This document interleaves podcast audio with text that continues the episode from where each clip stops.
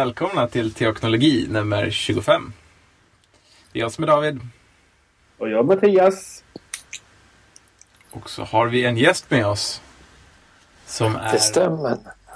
Ja, det är Martin Garlöv. Joho! Välkommen! Tack Yes. så mycket. Jättekul att du är med ikväll. Det är bäst att Tack säga för det att jag innan. får nämligen. vara Ja, ja, ja. Det är ju andra avsnittet eh, i rad som jag är rest- gäst. Ja, visst, ni hade kaffetema förra. Precis. Fantastiskt kul tycker jag. Mm. Ja, ja, Det då, var lika nördigt det. ah, minst lika. det är en liten värld för sig själv. Om man tycker att kyrkan är en liten värld så är kaffet eh, en eh, Ja. väldigt mycket mindre. ja. Jo, men du vet ju det. Kyrkkaffe, böner efter mässan. ja, precis. Välsignade bönor. Ja. Precis. Mm. Ska vi gå igenom veckans länkar? Det gör vi. Ja, bra. Eh, jag har bara tre. En sak som jag tyckte var väldigt intressant och som jag gärna får titta på det är eh, en som har rubriken Pope examines why Latin American Catholics join evangelical churches. Mm. Har ni stött på den? Nej. Nej. Alltså det kommer från ett tal som påven höll. Jag tror det var, det var till en delegation av colombiska biskopar som han talade. Men det verkar vara i Vatikanen han var och det var nu den 21 så det är tre dagar sedan här. Mm. Ehm, och då pratar han just om va, vad är det som gör att, att eh, katoliker slutar vara katoliker och går in i, i, liksom evangeliska kyrkor eller protestantiska kyrkor. Då. Eh, och hans huvudpoäng är väldigt intressant. Och, och, eh, han säger det att det handlar inte om teologi eh, som han, eh, så, utan att det handlar om andra saker. Det handlar om, om eh, närvaro, om gemenskap, om eh, metoder, hur man jobbar och sådana här saker. Mm. Eh, det var en, ganska kort men, men intressant insikt. Alltså visa lite på insikten som, som verkar finnas nere i Rom. Mm. Det återkommer vi till kanske om en liten stund. Det finns mycket eh, insikter i Rom. Ja, Tror det vi. gör väl det va? Åt vårt håll också, eventuellt. ja, men det blir gärna så om man vill vara världsvid. Va? Då, då hamnar man ju... Någonstans finns det ju alltid ja, någon romersk katolik som har trasslat sig iväg. Eller bara tänka katolsk kyrka Mm. Mm. i en, eh, i en större betydelse än romersk katolik. Absolut. Nästa länk David. Ja, nästa länk är lite mindre tyngd i fast fortfarande, det beror på vem man är förstås. Ja. Ehm, den här länken är en länk om att göra eh, te. Åh! Dock David. inte så allvarlig, men den är rolig. Eh, mest rolig för att det är en serie och sen läste jag inte mer. Fast det var egentligen en artikel till. Nej, men det handlar helt enkelt om en, en nörd och hur han kom fram till den perfekta tiden för att göra te. Mhm. Helt enkelt. Ehm, Tiden som i... och då är det alltså tiden han, han kör in eh, kör, kör i mikrovågsugnen med kopp. Men! Nej! Ja, Nej. Eller hon. Ah. Det går ju inte. Nej, det gör inte det. det. Det är en del av det roliga med den här artikeln också, tycker jag. Är att han verkar tycka att det här är en jättebra variant. Liksom. Jag skulle aldrig klara av att tycka att man gör te på det sättet. Okej, kanske te men inte kaffe. Kanske varken eller. Ja. Eh, och sen så min, min, min tredje och sista länk då. Eh, som jag, ni ser frikostigt i vårt gemensamma dokument. Att jag lägger in länkarna ifall det är så att ni har intresse av att hänga med i dem på en gång. Ja. Ehm, för våra lyssnare är det bara att titta i shownoterna så ser ni det. Eh, och det här är egentligen bara för att det var den som råkade komma upp först i min Instapaper när jag tittade nu. Men jag tyckte det var viktigt att vi ändå nämner Microsofts eh, tablet som inte alls har kommit än och som folk inte verkar fått röra vid jättemycket heller. Men, men som ska heta Surface. Mm. Eller heter det. Ja. Och sen kan man läsa den här artikeln lite om, om det om man så vill. Då. Eh, vad säger ni om det? Att det är väldigt intressant. Äntligen kommer det en, eh, en kompetent konkurrent till iPad. Ja, men de hade inte så stor lycka på presentationen. Nej, de hade inte det, men det är väl inget nytt med Microsoft. Nej, men då tänker jag så här, liksom, eh, prata med min dotter som är inne i branschen. Alltså varför försöker de överhuvudtaget? Jag vet. Varför de inte gör sin egen grej? Och var tråkiga, ordentliga och Excel-ark. ja, det är det de kan bäst, det är Excel. Ja. Mm. Ja, men alltså, jag är verkligen jag är genuint intresserad av Microsofts satsning på tablets. Eh, för första gången på, ja, är det tio år sedan de satte på första? Det finns kan det nog vara. Ja. Alltså, det som är kul tycker jag med, med Microsofts överhuvudtaget deras satsning på mobilt är att de vågar gå sin egen väg. Eh, det finns ingenting av varken iOS eller Android i eh, Windows ja, 7 eller 8. Mm. Um, egentligen, utan de, de går sin egen väg och det tycker jag är uppfriskande, kul och uh, är väldigt nyfiken. Uh, det som är kanske mest talande med presentationen i, uh, var det igår eller var det förrgår? Ja, det är nog några dagar sedan nu va? Förra ja. Eller var det fredags? Ja, när det nu var. Det är ju uh, i vilken ordning de presenterade sina två nya tablets. De började ju med att presentera ARM-tableten. Alltså den som var baserad på samma typ av arkitektur, processorarkitektur som iPaden. Och sen så var det som en fanfar att de visade sin Intel-tablet som det var tjockare och hade fläkt. det är fantastiskt. De skulle precis tvärtom. Att först visa den tråkiga Intel-tableten med fläkt och ett mekaniskt tangentbord. Och sen visa ARM-tableten som har lång batteritid och inte har ett fysiskt tangentbord i den bemärkelsen att det är ett sånt här tangentbord. Ni hörde. Mm. Det här är ju inte framtiden. Eller hur? Nej, man får hoppas. Ja, man får ju hoppas det. Alltså, ja, ja. Jag sörjer givetvis i och med att jag tycker om sådana här mekaniska eh, tanks. Mm. Jag använder. Men eh, det är inte det som är framtiden. Det verkar inte de ha förstått. I alla fall inte som företag. Kanske som grupp när det gäller Mobile. Så har de fattat det. Jag vet inte. Men, eh, Svårt att säga. Ja.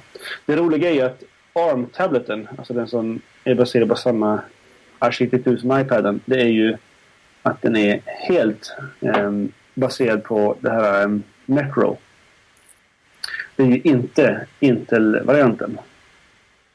Som ju då eh, möjliggör åtkomst av det vanliga Windows eller skrivbordet. Där man kan köra eh, applikationer från ja, startmenyn så att säga. Det kan man ju inte i Windows 8. Um, ehm, och det är ju en hel diskussion i sig egentligen också då, med Windows 8 där med att de vill inte kompromissa som man tycker att Apple har gjort. Där man har gjort iOS som har bara sitt så att säga enkla gränssnitt och inte skrivbordet. Liksom, utan de vill ha både och då. Ja. Men det är ju en jättediskussion bara. Det ja, i sig. Och varför är du så lockad av det Mattias? För att det där är ju det är väldigt få som kommer att, nytt, eh, kommer att se någon poäng med att använda det på det sättet. Man vill ju ha enklare grejer som man kan bära på sig. Ja, det är ju det de flesta vill ha. Det är så det är. Och vi vill kunna prata med varandra och vi vill kunna eh, rita lite och kanske skriva om det behövs. Då. Just därför. Alltså, det är bara att se på mina konfirmander. Eller mina ungdomar. Mm. Ingen i stort sett använder ju eh, datorn. Nej. De använder telefonerna. Mm. Och det, det, är ju bara att peka och, och klicka. Ja. Som, och, eh, ja, inte klicka men peka och peka så att säga. Mm. Mm. Um, och den direkta åtkomsten till information istället för att behöva använda ett tangentbord eller en mus eller... Mm. Det är ingen som använder ett tangentbord utan att ha liksom, någon slags motstånd mot det. Eller kanske framförallt en mus. Mm. Så det är som att... Eh, det roliga är ju ordningen eh, som presenterade det. Att de först presenterade framtiden och sen eh, ja, antiken på något sätt. Först presenterar de det som är min kanske framtidsvision. Eh, med bara touch interface. Och sen presenterar de eh, bakåtkompatibilitetens värld. Det vill säga det som är Windows. Windows har alltid varit bakåtkompatibelt med allting. Du kan ju fortfarande installera Windows 3.1 och eh, göra ett skrivbordstema för det som faktiskt fortfarande håller i Windows Vista i alla fall. Med färgtema. Alltså uppdatera, uppdatera, uppdatera, uppdatera. Så från 95, 98, Millennium och så vidare. Till, Mm. Och det håller fortfarande. Det är som någon slags sjukdom i Microsoft att man ska vara bakgrundskompatibel. Och där har ju Apple sett framtiden och liksom valt att säga nej. Men då när jag kommer från ett, liksom ett mer användarhåll va, då upptäcker jag att de människor som, som använder då Microsoft-produkter de, de, eh, de ser ju inte till att lämna ifrån sig dokument i allmänhet som, som är kompatibla. Nej. Därför de sparar dem i den senaste versionen och därför har man då i många organisationer hierarkier där de som eh, har högst betalt har också fått den nyaste datorn Ja. och de delar ut dokument till sina under, underhuggare som de inte kan läsa därför att de har fått en ny dator med ett nytt, nytt operativ. Ja. Och då får man predika RTF eller någonting ja. sånt. Det finns en lösning. Det är TXT. Mm. Enda lösningen.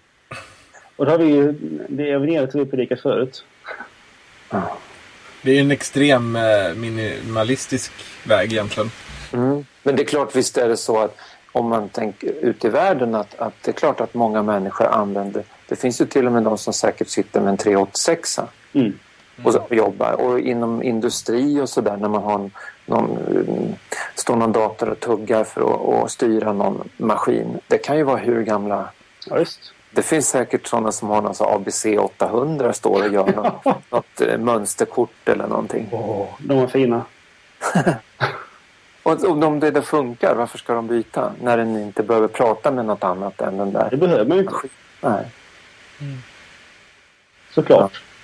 Men, men när det handlar om någon slags interoperabilitet eller eh, kompatibilitet mellan plattformar och eh, Mm. eh, eoner Mm. Så är det TXT som gäller. Det finns inget annat. Och där, ja, där har ju inte ens Apple varit bra. De har ju sina proprietära format såklart. Ja, text stödjer de ju också.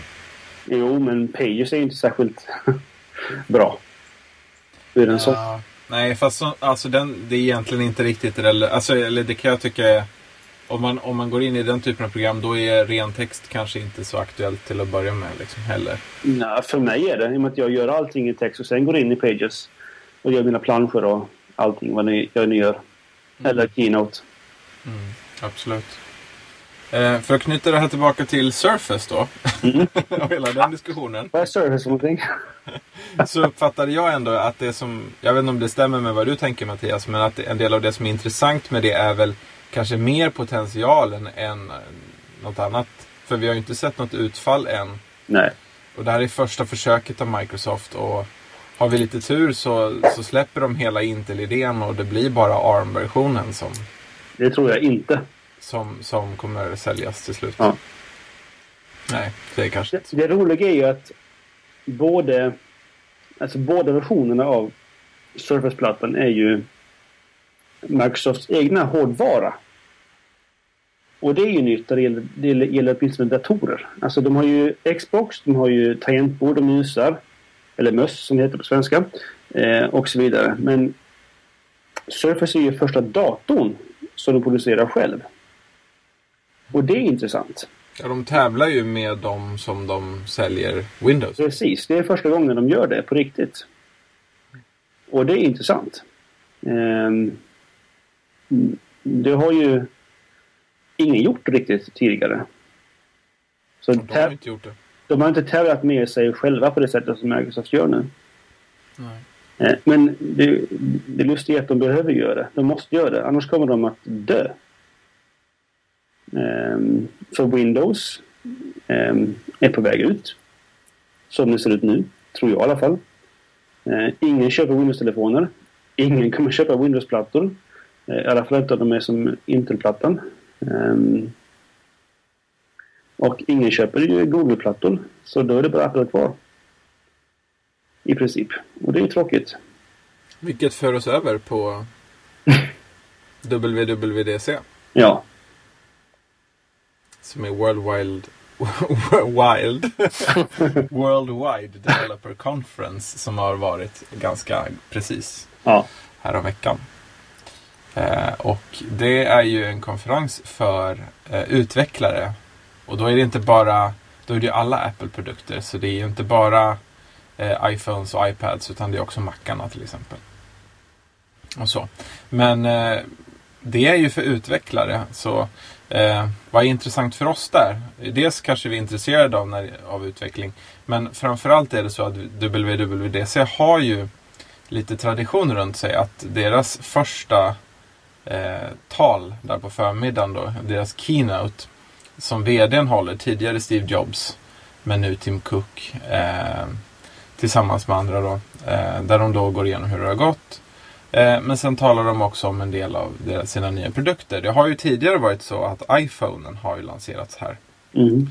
Eh, de senaste åren så har man ju visat upp den nya iPhonen och som man då berättar ska börja säljas om en månad eller så. Men så var det ju inte i år. Nej. Utan det var, hår- det var mjukvara rakt igenom va? Ja. Nej, det var det inte alls det. Var det Det var inte? ju en Macbook. Ja, det var ju en ny Macbook. Just det. Ja. Det var inte alls mjukvara rakt igenom. Och eh, Macbook Air och Macbook Pro och Macbook Pro Retina. Just det. Det där, men de är inte intressanta igen- egentligen. Utan det är ju iOS. Tycker jag. Eller? Mm. Jag tycker den nya Macbook eh, med Retina Display är ganska häftig. Det betyder att man har man har ju klämt in, eh, där det nu är en pixel har man klämt in fyra. Ja. Vilket gör att man får en enorm upplösning som gör att det är väldigt svårt att se de enskilda pixlarna när man sitter framför datorn. Mm. Och det är ju rätt häftigt. Och det roliga är att många av de som har recenserat eh, den här nya Macbooken, alltså nästa generations Macbook Pro, de har sagt att Eh, även om det är väldigt mycket lägre PPI, alltså pixels per inch, så känns det som att det är högre upplösning än på till och med iPhone 4, iPhone 4S. Ehm, och det beror på ja, eh, subpixel-rendering som vi kanske inte ska gå in på. Men, um, det innebär alltså anti-aliasing, alltså det som gör att um, man kan uh, jämna ut fonters ytterkontur. Eh, är mer avancerad i, i Mac OS än i iOS. Det finns ingen överhuvudtaget subpixelrendering i iOS, men det finns i Mac OS. Så därför så ser det mycket, mycket skarpare ut på en display med mycket lägre upplösning än i, eh, iPhone och iPad. Mm.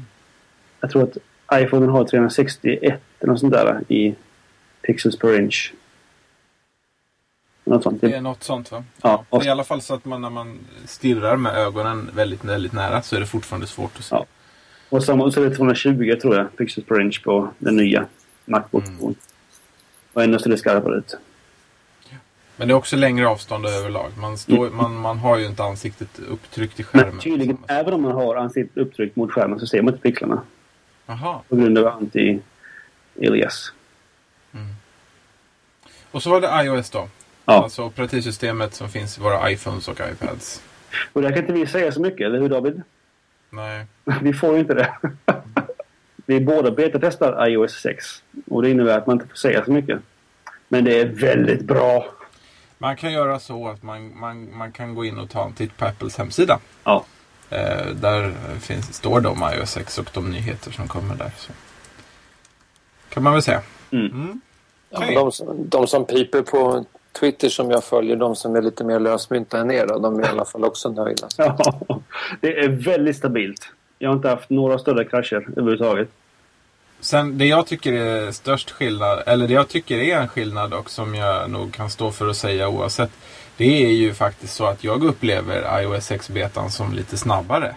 Ja, absolut. Min telefon, iPhone 4 som jag har, än, än vad jag upplever iOS 5.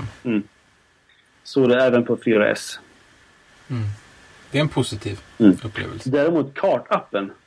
Den är ju... eh, Den är en mixed bag, som man säger. Det är många saker som är mycket, mycket bättre än eh, Google Maps-varianten. Men det fattas en hel del. Eh, speciellt om man använder den som eh, navigator. Jag har ju använt TomToms app som Mm. navigator förut och nu har jag gått över till, till Apples för att testa. Och den är mycket tydligare på många sätt och minimalistisk men det saknas en hel del. Tycker jag. Jag har inte testat den äh, kartappen så mycket så jag har inte så mycket att säga om den. Men att kartorna ser skarpa och fina ut så långt jag har tittat. Vad kör du Martin? Har du en iPhone? Ja. Alltså jag använder nog inte kartorna så där så petnoga grejer men de dyker ju upp här och var. va, Där. Jag, jag tycker det är kul att använda positionstjänster och så. Ja. Eh, och sådär. Men, men eh, visst, visst stämmer att, att, ehm, att man skulle vilja ha med just det där med tips och så. Men det är ju samma sak med Foursquare också. va? Att, Mm. att det finns inte så mycket i Sverige men där beror det ju också på att människor inte delar med sig. Precis. Man räknar med att någon annan ska tala om om det finns någon fik i Västerås. Men, Exakt. eh, jag hörde vad... Jo, jag träffade honom, Emanuel Karlsten, för inte så länge sedan. Han hade varit på sin första resa till New York. Han sa det var helt fantastiskt. Man gick ut i vilket gathörn som helst. Va? Och det fanns hur många tips som helst på Foursquare. Då. Ja. Men vi hade ju en liten sån här Foursquare meetup för Sverige. Det var en 30-40 pers som träffades i Stockholm. Det var lite kul. Det är rätt talande. Ja. 30-40 pers i Sverige. Ja, och då var det en, då var det en som, som var sån där lite högre administrator som var med, en kille och berättade lite hur det går till. Ja. Ja, alltså, jag har inte... Bara en enkel sak som om man kommer till något nytt ställe att man alltid kan slå på riktnummer på Foursquare. Ja. Det visste inte jag innan. Nej. Men det, för då, om man börjar man inte leta... Det räcker att jag vill checka in i, i, i Gävle. Så slår jag bara riktnumret och behöver jag inte välja om jag ska vara på stationen eller torget eller vad det är. Mm. Smart. Och Foursquare ska man använda. Tycker du? Ja, jag tycker att det är en sån här bra grej med, också för kyrkliga sammanhang. Alltså att mm, man checkar in när man är i kyrkan och eh, församlingshemmet och sådär. Och så skriver man någonting om, om det och visar någon bild eller så. Mm. Det är ett sätt att, att, eh, att berätta vad som händer. Och att det händer. Ja, precis. Det är jag inte så bra på. Ska jag villigt erkänna. Ja, men du får tävla så att du blir, Ja, vi får det. bli mayor i, i alla fall i kyrkstugan. det, det, det är rätt svårt faktiskt. För att min kollega Måns är rätt bra på att checka in. Aha, okej. Ja. ja, då får du hitta en annan nisch. Då får vi göra det. Bli husets herre. det är jag nog. Jaha, Mitt eget hus i alla fall. det är så. Mm. Ja, i alla fall på Foursquare. Vi brukar ju alltid läsa ett eh, lite tänkespråk Mm. Ja. Ofta så har David sin bok på jobbet. Mhm. Hur är det den här veckan David? Nej, den brukar ligga i fel rum. Jaha, så är det. Jag brukar lägga in hos Olivia. Ja, den har gjort det väldigt mycket, men den gör ju inte det längre. Men det är inte fel rum idag. Men det var fint. Vill du läsa? Ja, det kan jag göra. Vi tror att vi är på nummer 16. Jag, ska, jag tror att det är det. Det borde vara det. Det är Abba Antonius vi är inne på fortfarande. Ja, det tar ju ett tag att riva igenom honom. Jag tror det är några... Ja, det är... Han har 36 va? Så nu är vi snart halvvägs då. Mm. Okej, men då läser jag den. Den är inte så lång.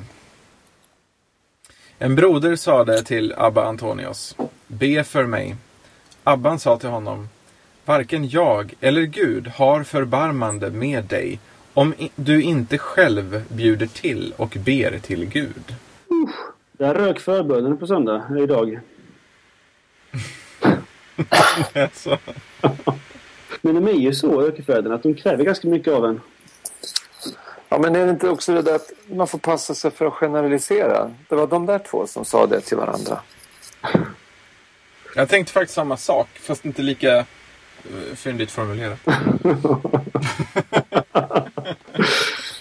Att det finns situationer och så finns det situationer. Absolut. Ja. Och det, alltså min invändning är väl, det är väl, har ju med sammanhanget. Jag tycker att vi är i en sån tid där, där det är så förvånande att människor är så intresserade av att det ska sättas upp generella regler för allting. Va? Menar, nyheterna ikväll har handlat om att man frågar svenska folket om vi tycker att man ska ha lagar mot eh, sötsaker för att vi blir för feta. Men hallå? det är väl bara att hålla ihop munnen. Det är ju det.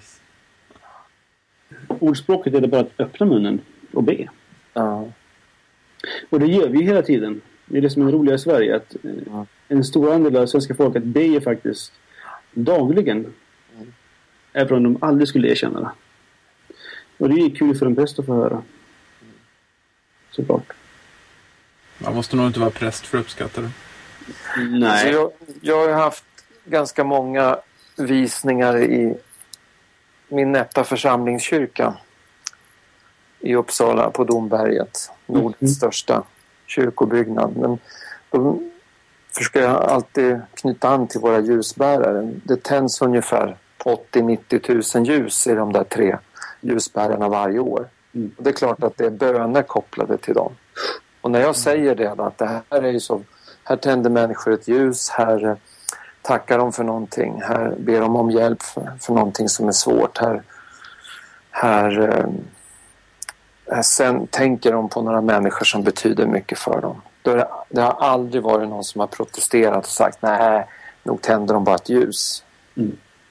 Utan det är ju människor runt om, nickar ju instämmande. Just. 80 000 om året. Och det är en kyrka. Ja, visst. Det det är ju, men varje gudstjänst vi har så är det ju ljus som tänds. Ja. Och ljus är bra information. Ja. Det- Det är nästan digitalt det va? Antingen är det tänt eller också är det inte. Precis. Nolla eller rätta. Mhm. Ja. Men eh, visst var det så Martin att du var på någonting väldigt spännande för Ja, så men- länge sedan? Jo, precis. Det är ju två veckor sedan som nästan så eh, var jag nere i eh, Rom. Och jag har väl aldrig varit i Rom så många dagar utan att se så lite av Rom. eh, det var ju nyttigt för mig. Eh, men vi satt på en konferensanläggning på, på eh, västra sidan om Vatikanen. Och eh, det var ett gäng som kände varandra väl, ganska många. Något som eh, en ekumenisk organisation som startade för en 17-18 år sedan för att eh, jobba just med kommunikation på nätet. Så att det här är människor som har varit med från ganska tidigt. Mm. Alltså på modemtiden kan man ju säga. Och BBS-ernas tid och sådär. Och flera av dem är också i den åldern även om det fanns lite spridning nu då.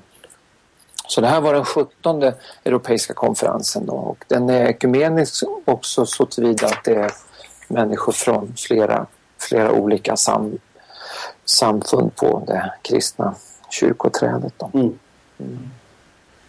Så att jag, jag var väl en av de få som, som åkte som mig själv. Annars så var det så att många åkte från, från sina utsända från sina kyrkor och sådär. Det, det har ju med mitt, mitt val att, att vara min, min egen då. Så att jag gjorde det här som min fortbildning kan man säga. Mm. Nätverkande. Och bara en metafråga. Hur kommer det sig att du är egen? Ja, alltså det, det jag gjorde närmast innan jag startade eget företag för åtta år sedan är det snart nu. Det var att jag jobbade i ett litet konsultföretag som eh, hade säte uppe i Gästrikland tillsammans med en kille som, och vi hade planer på att bli fler men då var det han och jag och sen eh, då tyckte jag egentligen att, att det var bättre att jag hade också ett eget företag än att jag var anställd hos honom. Mm. Så jobbar vi ihop en, en kortare tid innan, innan vi kommer att göra olika saker. Mm. Så det är mer en, en organisationsform då. För Ja. det. Och då höll jag på... Då var det inte mycket kyrkliga grejer en period men, men senaste, senaste året om jag tittar tillbaka då är det ju då har jag gjort mer kyrkligt än på länge. Mm. Och då är det församlingar och en del andra som vill leka med mig och så Mm. jobbar vi med kommunikation och sådär. Mm. Vad var liksom huvudgrejen i Rom? Vad, vad var det ni... eh, Vad... Alltså, den här konferensen den hade ju fått som ett tema att, att fundera över hur vi kommunicerar med varandra i, i en mobil tid. Mm. Så att reaching people in, a, in the mobile. Så egentligen var det mycket att titta på vad gör man när, när människor bär dekoden på sig. Mm. Och det var lite kul att se då några sådana exempel men det handlar ju också om det här med att fundera över vad som händer vad händer med människor, vårt sätt att tänka och med våra metaforer och det påverkar så, sen också då hur, hur, hur ser undervisningen ut i en församling? Hur ser predikan ut? Då? Hur organiserar man sig och så? Och det är, ju, det är ju sånt som jag räknar med att vi måste ägna oss mer av i Sverige. Jag kan inte se varken att det sker tillräckligt i min egen kyrka än, eller i de andra samfunden. Ja.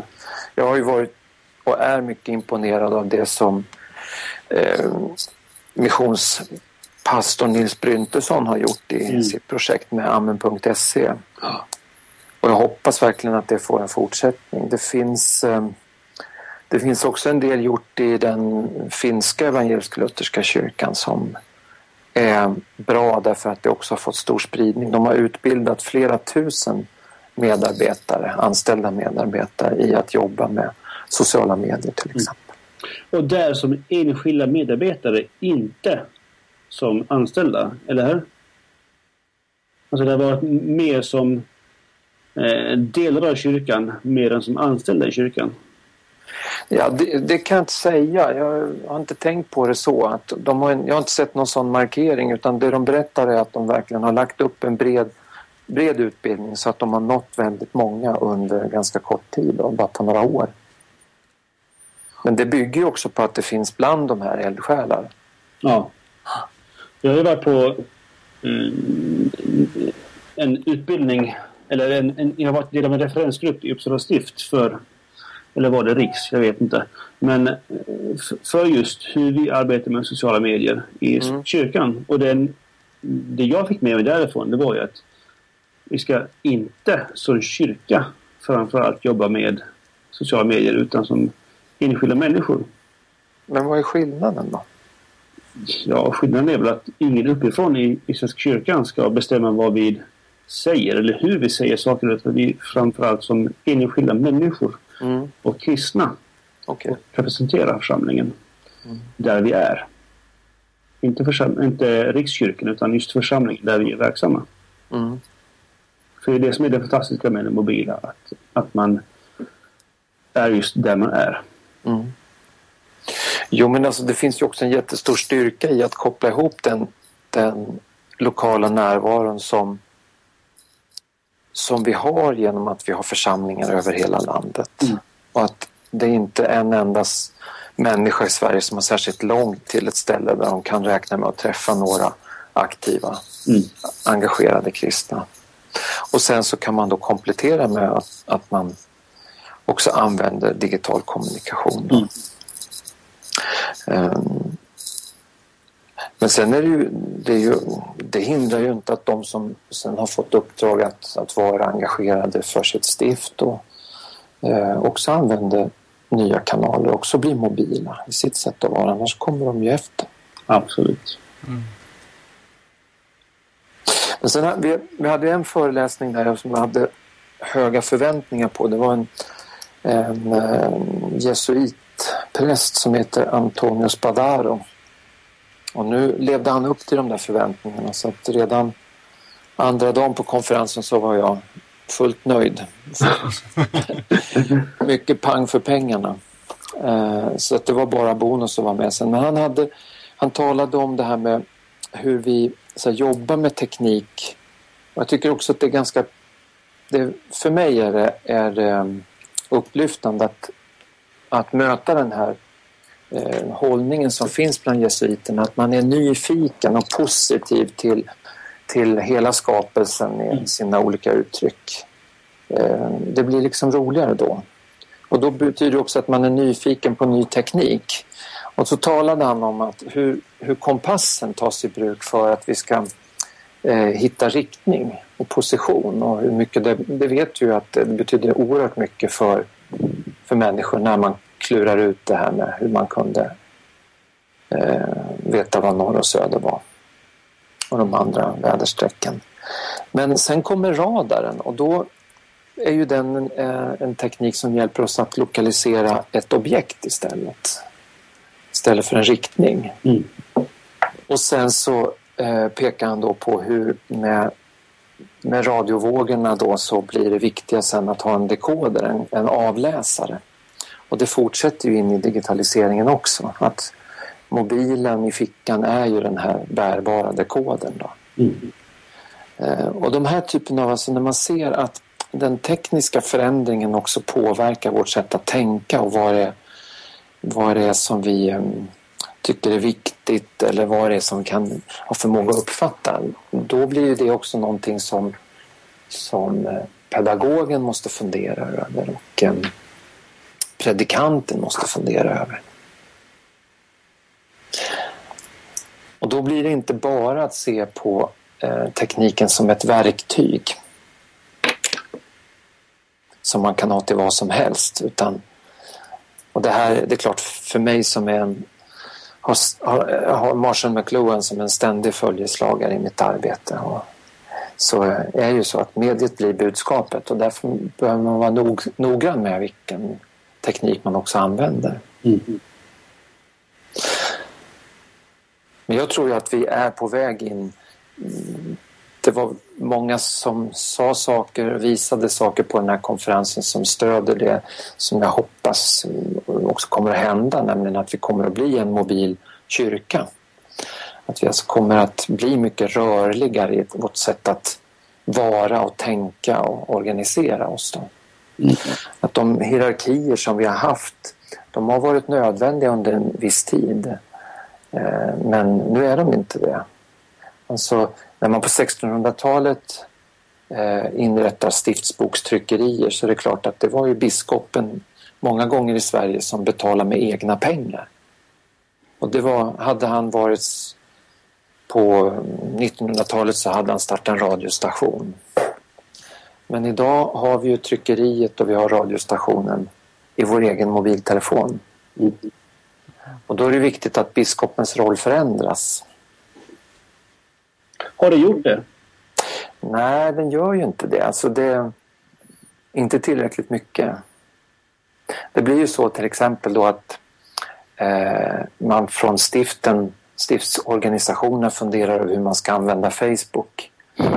Eh, och då är det ju så att om vi tar mitt eget stift, där var det så att jag träffade en ung kvinna på en, eh, ett stiftsmöte som vi hade i Gävle förra våren för förra våren som eh, var till för oss som är ideella i kyrkan. Ett medarbetarmöte, ett inspirations och utbildnings, eh, utbildningsmöte. Och då så sa hon, Martin vad tråkigt att, att vi i Uppsala inte har någon Facebook-sida.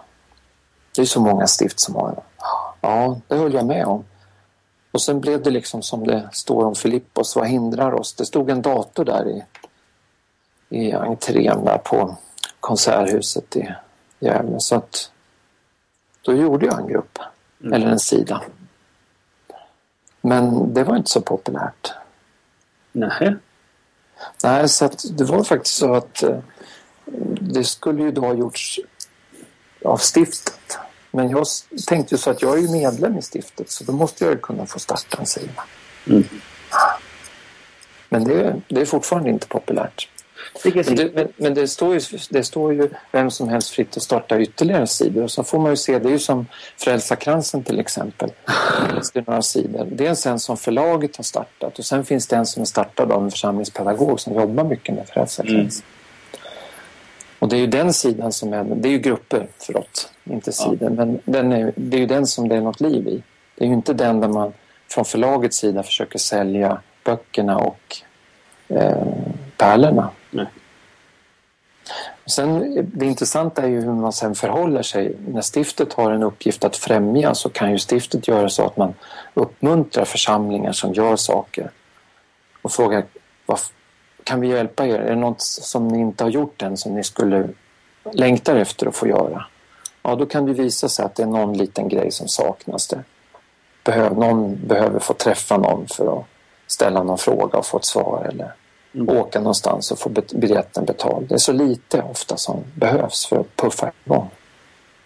Mm. Och där fick jag också ett sånt där exempel på en tjej från Österrike från också, hon jobbade för ett av de katolska stiften, romersk-katolska stiften i Österrike. Hon hade träffat några kristna vänner på en, på en knytkonferens då och så, så konstaterade hon att det är ju fortfarande så att de flesta människor i de tysktalande länderna som, och då räknar hon med sitt eget då och sen Schweiz och Tyskland då. De är ju med i en kyrka. Så då, sa vi, i snitt var sjun, en, sju av tio. Så då gjorde de en kampanj på Twitter som hette 70 procent. Så kopplade de en blogg och en sajt till det där. Fick en väldig fart på det. Mm. Och det enda de gjorde egentligen det var att de berättade saker, vardagliga saker som nu, nu går jag dit och sjunger i kören och nu eh, håller jag på att förbereda mig, jag ska göra något i kyrkan på söndag och så. Och så delar man det och så får det spridning. Och det där just att använda tekniken som redan finns. Kan, vi pratade om det att man behöver inte nödvändigtvis göra en kyrklig eller en kristen app utan man kan använda de som finns. Sätta upp en board på Pinterest till exempel. Mm. Och så kan den handla om eh, någonting som har med det kristna livet att göra. Man kan göra en board som handlar om katekumnatet eller om dopet eller man kan göra en, en board om sin egen kyrka och samla bilder från olika ställen. Man kan, ehm, och Instagram förstås, samma sak där.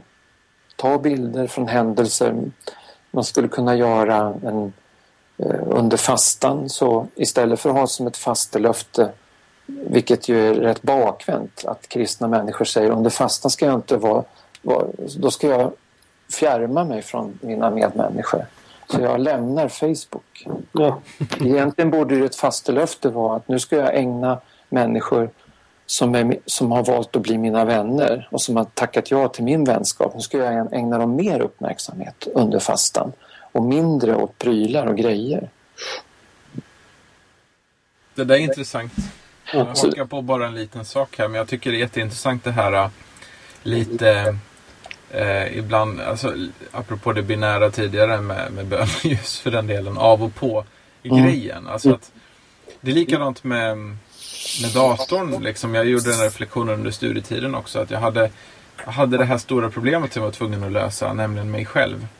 Eh, jag satt vid datorn och så skulle jag skriva PM eller uppsats. Men webbläsaren var ju där och det var ju väldigt lätt att göra väldigt mycket andra saker vid datorn mm. också. Och då är, var ju någonstans insikten som jag ändå hade då eh, är ju att jag behöver datorn för att göra det jag ska.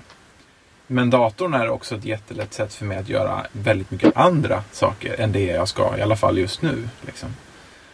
Och jag tänker det är lite det är lite samma sak tror jag med Facebook för många. Att de vad är det de gör på Facebook den där tiden? Liksom? Mm. Alltså, för jag tänker att det skulle kunna vara ett fastelöfte. Alltså att jag ska inte vara på Facebook för att spela de här spelen. Eller vad det nu än är. Utan nu ska jag engagera mig i mina mm. medmänniskor. Till exempel. Jag vet inte vad ni säger. Men, ja. Jo men alltså sen beror det på. Ja, uppenbarligen är det så att många använder Wordfeud till exempel för att också kommunicera med människor. Mm. mm. Och eh, här tycker jag också att eh, jesuiterna på många sätt när det gäller media har varit eh, framsynta. De har startat radiokanaler, tv-kanaler och gjort ganska vardagliga grejer eh, för att komma i kontakt med människor. Mm. Och för att inte isolera sig.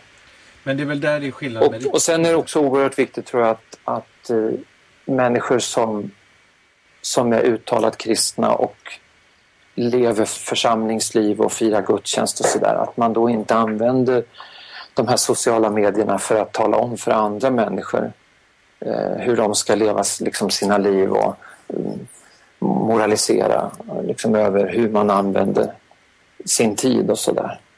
Mm. Och det, det, finns en risk att det är sånt som syns. Mm. Mm.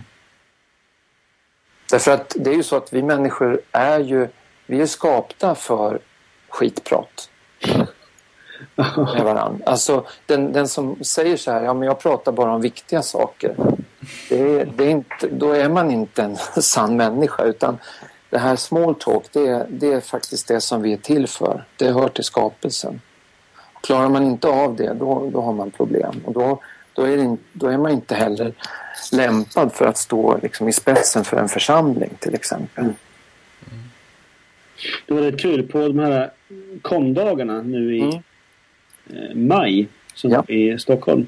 Mm. Så hade ju eller Emanuel Karlström ett, ett föredrag. Ja, Där pratade han om, om skitprat typ. Mm. Som företagets sociala shit. mm. Alltså det, det som för samman företagen med eh, de som känner någonting för företagen. Och det är såklart samma sak för kyrkan. Mm. Och det är därför det är så oerhört viktigt att, att medarbetare, alltså de medlemmar som har förmånen att få ha också en anställning, att få leva församlingsliv och få lön för det. Mm. Också är tillsammans med församlingsmedlemmar på, i sådana sammanhang där det här vardags små, småpratet förekommer. Mm. Att man eh, och det, det, det går att göra sådana saker och det är så roligt att se när jag kommer ut till församlingar där man till exempel har valt att, att medarbetarna fikar på det öppna församlingstorget tillsammans med de som tillfälligt gästar församlingen som Mm. kommer in en stund och så. Eh, att man inte har något speciellt personalutrymme för det, för den där fikapausen.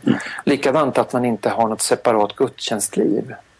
Det är också ett sätt att kommunicera att man gör avskilt. Alltså att eh, man får, ska vara uppmärksam på vad som händer om medarbetarsamlingar börjar med en mässa där bara anställda deltar. Eh, för det kommunicerar också. Men alltså just det här att se att det, mycket av teknikens, när vi är ovana vid den och måste lära oss den så väcker den egentligen grundfrågor och den, den väcker också grundläggande behov. Vi är, att Facebook blir så populärt det ju, har ju att göra med att vi är gjorda för att ta kontakt med varandra. Mm. Att skapa relationer. Och därför så fyller den en, en så stor funktion. Mm. Att få göra avtryck, att ta bilder till exempel, att det också är det, det är så djupt mänskligt och det kan man också då använda i församlingens liv för att förstärka det mänskliga. Mm. Så, sen vore det sen klart att, att vi fantiserade på den där konferensen också vad man skulle kunna göra och vi fick se exempel på den, en av de tyska kyrkor, lutherska kyrkorna har sitt stora kyrkoval i höst och de har ungefär samma problem som oss att många av medlemmarna avstår från att utnyttja sina demokratiska rättigheter. Majoriteten faktiskt. Mm. Och då har de gjort en, en app som gör att man kan spela in sina egna valfilmer. Alltså filmer som handlar om att uppmuntra människor att gå och rösta. Och kampanjens tema är Jag tror, jag röstar. Mm. Och så är det inte så att man har någon reklambyrå eller någon professionell filmare som producerar innehållet utan man gör det enkelt för många att vara med och, och delta. Så att när man har gjort eh, filmat så kan man redigera i mobilen och sen skickar man upp den till, till den sajt och sen så kommer de också ha så att de, de roligaste eller ja, mest uppseendeväckande filmerna kommer de att belöna också så att man kommer att faktiskt vinna en iPad om det var en gång i månaden eller oftare fram till valet. Då. Så den där kan vi lägga upp. Den är på tyska men, men jag tror att man begriper det om jag lägger upp den bland, bland länkarna också på sidan sen. Ja. Geistreich. Nej, det där är en annan sajt. Den, kommer vi, den kan man också titta på. Det är mer det här att församlings, församlingar emellan behöver utbyta idéer. Alltså vi måste jobba med de sidledes kontakterna och det har återigen att göra med att när man in, inte är beroende av hierarkier för att nå en effektiv kommunikation Mm. då gäller det att utveckla kontakterna med grannförsamlingar eller tvillingar som man hittar ett stycke bort. Mm. Eller någon som är helt jätteolik och så säger man åh vi måste samarbeta för att ni är ju helt tvärtom mot vad vi är. Mm. Åh vad vi skulle kunna lära varandra mycket. I, I ditt församlingsengagemang i, Ja. i domkyrkoförsamlingen. Ja, Hur arbetar ni med det där? ja alltså jag har ju gjort lite olika saker genom åren och det har inte handlat så mycket egentligen om, om eh, teknik. Jag har jobbat med, med gudstjänst, med temagudstjänster. Mm. Eh, och sen har jag jobbat med det här med, med, med visningarna. Att, att, att gå runt med människor i ett rum som... Det är inte först man har lärt sig att se som man ser. Man ser ju inte med ögonen som bekant. Mm. Och kan man bidra med någonting där, att, att jag får berätta om kyrkorummet så säger jag allt som är viktigt här. Att det finns en dopfunt, att det finns ett altare och ett ställe där, vi, eh, där Guds ord blir läst och, och förklarat. Då har du hittat de tre grejerna som måste till för att det ska vara en kyrka. Och så är det hemma hos dig också. Mm. Och då ser jag ju att det är någonting som tänds hos människor. Det är kul. Sen delar ju jag mitt församlingsliv också genom att jag firar oftast på söndagarna gudstjänst i en, ja, man kan ju säga en frikyrka inom Svenska kyrkan då, Sankt Anskars som är en stiftelse. Och som ju egentligen då, vi är ju ett mycket tecken på hur det kommer att bli på många ställen, många fler ställen i Svenska kyrkan. Inte minst nu när församlingarna, eller som det kommer att kallas då, pastoraten blir jättestora. Mm. Och det är ju bara ett och ett halvt år dit. Då kommer det att bli gemenskaper inom de här som kommer, tror jag, påminna väldigt mycket om hur, hur vi har haft det under en lång tid i Sankt Anska. Det kommer fungera mer icke-territoriellt menar du? Ja, det tror jag. Och att det kommer att vara så att, att det som kommer att dra väldigt mycket det är eh, den här igenkänningsfaktorn att man, att man kan fira gudstjänst utan att behöva titta i agendan Mm. eh, och läsa till utan man tittar på varandra. Och eh, mycket att, det, det, att man hjälps åt. Och att man lämnar den här mm, väldigt svartvita uppdelningen mellan producent och konsument Mm. som gör att när producenterna inte får producera då känner de sig inte hemma längre. Mm. ja. Så att det, ja, men det där, det, eh, det är mycket av det som, som händer nu med den här tekniken som, som gör att, att den som, som vill leva ett enkelt liv, eh, församlingsliv, kommer att, att få det mycket lättare. Mm.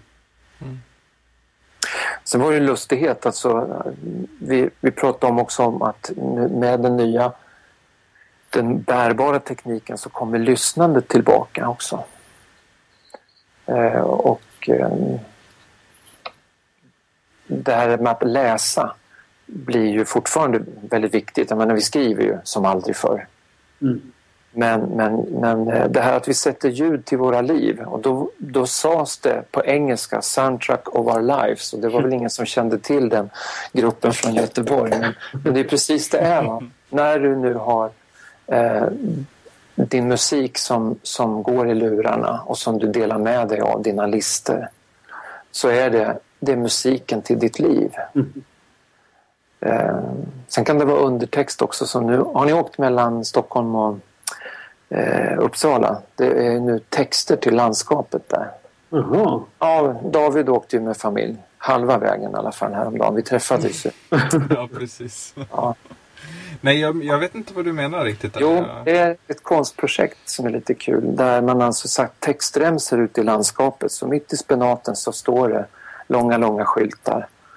Och på båda sidorna om tåget. Så att det spelar ingen roll var man sitter. Man ser det både i öst och väst. Och det är också lite kul det där hur vi sätter text till det vi ser. Mm. måste jag titta på nästa gång. Det inte- då kan man snacka om förstärkt verklighet också. Mm. Var... Ja, kör. Okej. Ja. Nej, jag bara tänker att det finns så mycket... På något vis kan jag, kan jag uppleva att det finns mycket, som du säger, man, mycket som man skulle kunna göra och samtidigt så är det... ehm, min upplevelse, jag har inte jobbat i så många församlingar, men jag har funnits med i, i flera olika på olika sätt.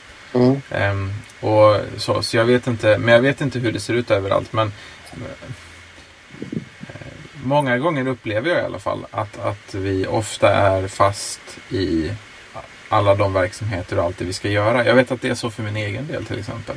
Mm.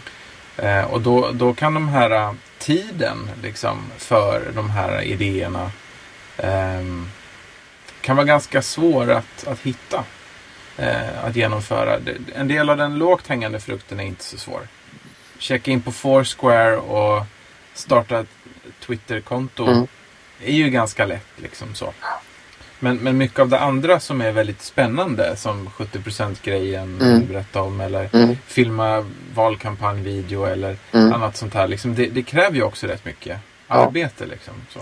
Och därför ska man ju inte börja med det. Men det jag skulle önska det är ju att jag ser ju att så många människor som, som jag har lärt känna genom mitt eh, engagemang och mitt liv i Svenska kyrkan. De är ju jätteduktiga på sociala medier på sin fritid.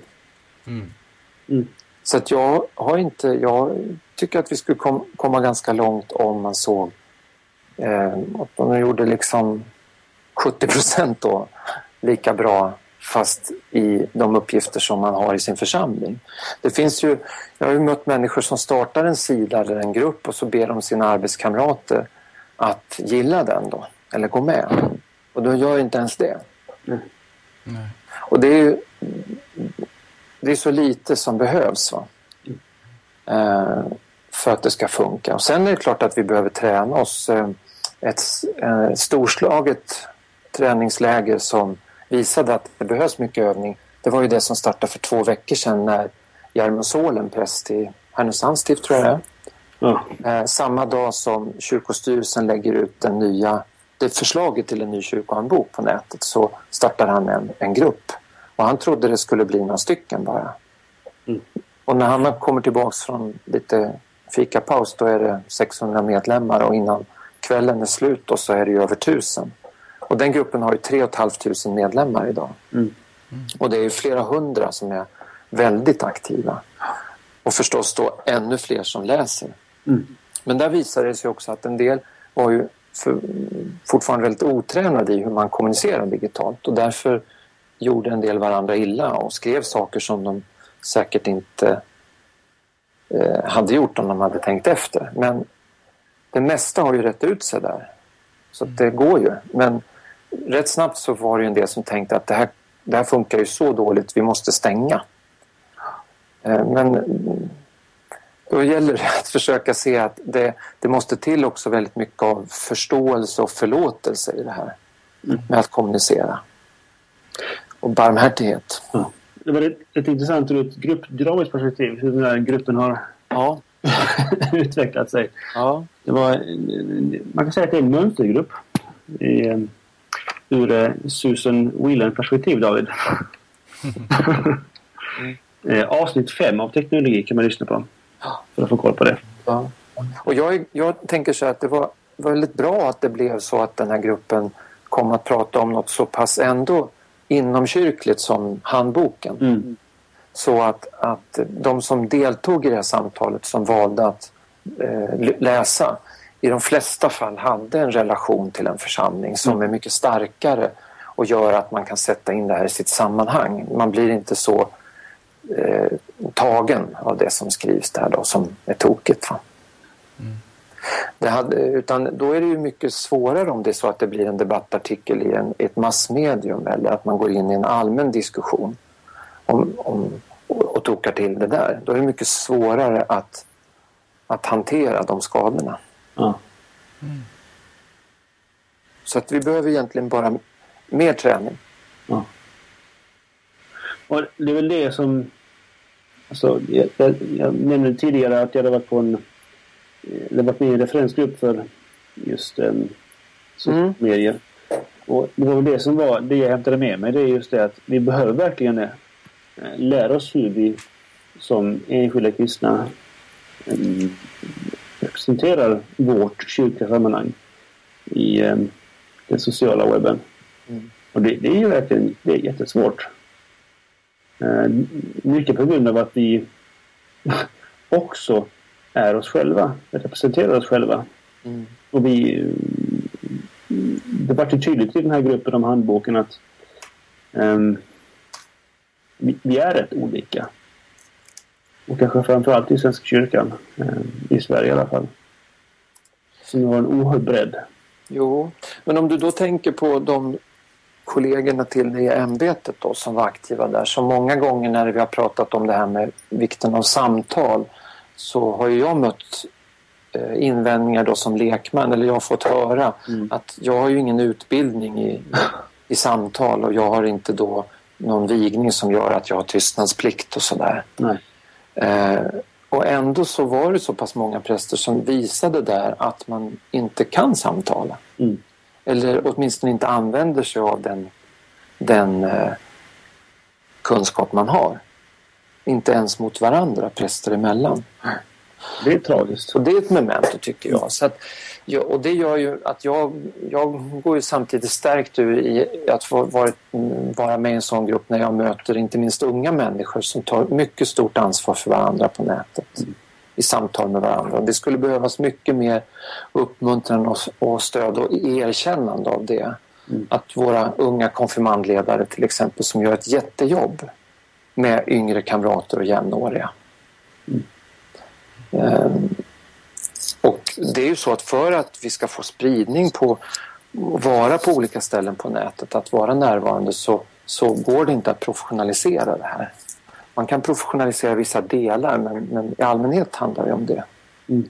Och så var det till exempel på den här konferensen så eh, fick vi gästa Vatikanradion och eh, den, den producenten där, en senior producer då, en engelsman, han, eh, han fick frågan liksom hur, hur många människor som jobbar med Vatikanradion. Och sa ja vi är några stycken här men sen är vi över, finns ju över hela världen. Mm. Det finns ju kristna, det finns ju romerska katoliker över hela världen. Och missionärerna till exempel, de sa han, de är mina, bland mina mest bästa medarbetare. Mm. Eh, och tänk om, om, så skulle jag vilja vara med, med, med vårt eget förlag och vår egen tidning, att man räknade så många fler som medarbetare. Mm. Om kyrkanstidning.se var publiceringsplatsen för, för det som, ja, som David skriver om vad som händer i Vaxala, fast man behöver inte göra det avlönat. Mm. Och, så vidare. och nu när det inte görs, då får vi göra det vid sidan av. Och det tror jag att kommer också att ske. Alltså att det kommer att startas fler och fler tidningar, på nättidningar då. Mm. Av olika slag. Det finns ju några projekt igång och vi kanske har pratat om dem i något tidigare program och sådär. Men det är väldigt spännande. Mm. Du är involverad i en portal Mattias. Ja, precis. Dagens kyrka. Ja. Och det, det där är ju en jätteenkel grej egentligen. Och det, den där portalen har ju inte bara namnet utan också eh, hela ska jag säga, metaforen gemensam med portalen på Mm. Uppsala domkyrka. Ja. Man sätter upp lite gubbar på utsidan för att visa vad som händer på insidan. Precis. Mera sånt. Och den är, ja, Dagens kyrka är intressant också för den har ju ett, ett väldigt, ehm, har det visat sig, ett väldigt ehm, eh, regelbundet eh, användarklientel Mhm. eh, som också sprider sig. Mm. Det, det har, har blivit fler och fler. Som, det var ju en väldig rush i början såklart. Men det har stabiliserat sig och eh, det är ett rätt stabilt antal som besöker den varje månad och interagerar också på Facebook eh, med artikelinnehållet. Och det, det är glädjande att se att det finns ett sådant intresse för kyrkans bredd som det verkar göra. Mm. Och då går det att räkna på att av de här trogna besökarna så vet man hur många de sprider det till i sin tur. Då. Ja, precis. Och det betyder ju att det är väldigt stort det där. Ja, precis. Och det är ju en fördel med Facebook. Eh, att man kan få väldigt precis statistik Mm. på vem som gör vad med visst innehåll. Mm. Och jag tycker det är kul att testa även sådana här... Jag använder både för att publicera eget och för att läsa andras tjänster som Instapaper och Scoopit och så. Ja. Det, är väldigt, det gör ju att... En del undrar ju hur, hur jag får samla på mig information. Och det är ju för att jag använder sådana här aggregerade historier. Mm. Och räk, tar, som det heter på sportspråk, jag tar rygg på de som har något intressant att berätta och som är generösa typer. Och som inte är gnälliga. För allt det går bort. ah. Ja. Alltså det, man måste åtminstone kunna skratta åt eländet annars så det är inte hanterligt. Nej. Så va. Nej, men det är absolut. Det är viktigt. Eh, Rodrik Vonhögen, var han där på konferensen? Nej men han var ju inte det. Han Va? var ju, han var ju i New York på en teknikkonferens istället visade det sig. Det var ju bedrövligt. Ja, ehm, jag fick nog lite så här intryck att han inte riktigt, riktigt sådär eh, gillad i alla romersk-katolska läger. Fast eh, den här gossen Spadaro då, han, han, eh, han visste mycket väl vem det var men Ja. inte alla. Mm. Mm. Ehm, ja, men han, han, du kanske tänkte på honom bara för att prata om att ha gott humör för att det, det har han verkligen. Han är ju en pionjär. Ja. Och sen har han också det här att, att inte alltså se poängen med att, att inte, eh, inte dra sig undan populärkulturen. Precis. Och det är väl, jag menar, så länge vi ska dras med det här namnet att vi är folkkyrka, Mm. då får vi för sjutton hålla på med sånt också. Ja. Ja. Och det gäller ju på alla sorters kulturyttringar med musiken och konsten och filmerna. Mm. Att det får inte vara så att det bara belönas det här smala, fina Mm. konstfilmen eller konstmusiken utan ja, innan ni, innan ni eh, ringde mig här då så satt jag och lyssnade, tog ett snudd på ett minnesprogram om striplers. Jag menar det är väl skön folkkultur. Ni är för gamla pojkar för Ja, det vi där. är gamla. men alltså, eh, Eller för unga, menar jag. Ja, förlåt. Unga, det är jag som är för gammal. Men alltså det här med, med just att, att knyta an till det, det tror jag är Ja. en grej som också då underlättas av digitala medier. Att man, det är lätt att följa. Du kan inte säga att du inte har tid eller så för att det är så busenkelt att ha koll Ja. på något område. Och det finns ju, jag menar, sport är det ju många präster som ägnar tid åt. Så. Titta på fotboll, det har jag förstått. Ja. Så då kan man väl lyfta fram något annat. Det finns nåd för dem också. Ja, absolut. Det finns nåd för nya världar. Mycket större än den här. Ja, det är toppen. Ja, det är det. Ja, men vi, vi lever faktiskt i en väldigt bra tid. Mm. Och det finns ju ingen annan tid att välja på. Så att, Nej. Nej, det är inte upp till oss. nej, men visst. Man är satt här. Ja, Nej, men det ligger ju så mycket i det du säger. Att leva i nutiden och populärkulturen och allt det här. Det är, jag kan... Det är lite, kanske blir lite prästbashing här. Det är både och tycker jag. För att å ena sidan kan jag tycka att många medarbetare som jag har att göra med gör det. mm, Alltså då menar jag också eh, specifikt anställda medarbetare Mm. till exempel. Så. Eh, och sen så kan jag också uppleva att det är väldigt många som, som verkligen inte gör det. Eller som alltså... Um, jag, ty- jag tycker att det är en sån... Det är kanske också är en generationsfråga i något avseende. Jag vet inte riktigt. Mm. Nej, jag räcker ju upp handen direkt. Som en av de som inte kanske... Alltså, du är ju mycket bättre på populärkultur än vad jag är, David. Eller det som är liksom populärt i, i, i Sverige. Känns det som. När det gäller till exempel eh, Melodifestivalen och sånt där. mm. Ja, vi ska prata om den.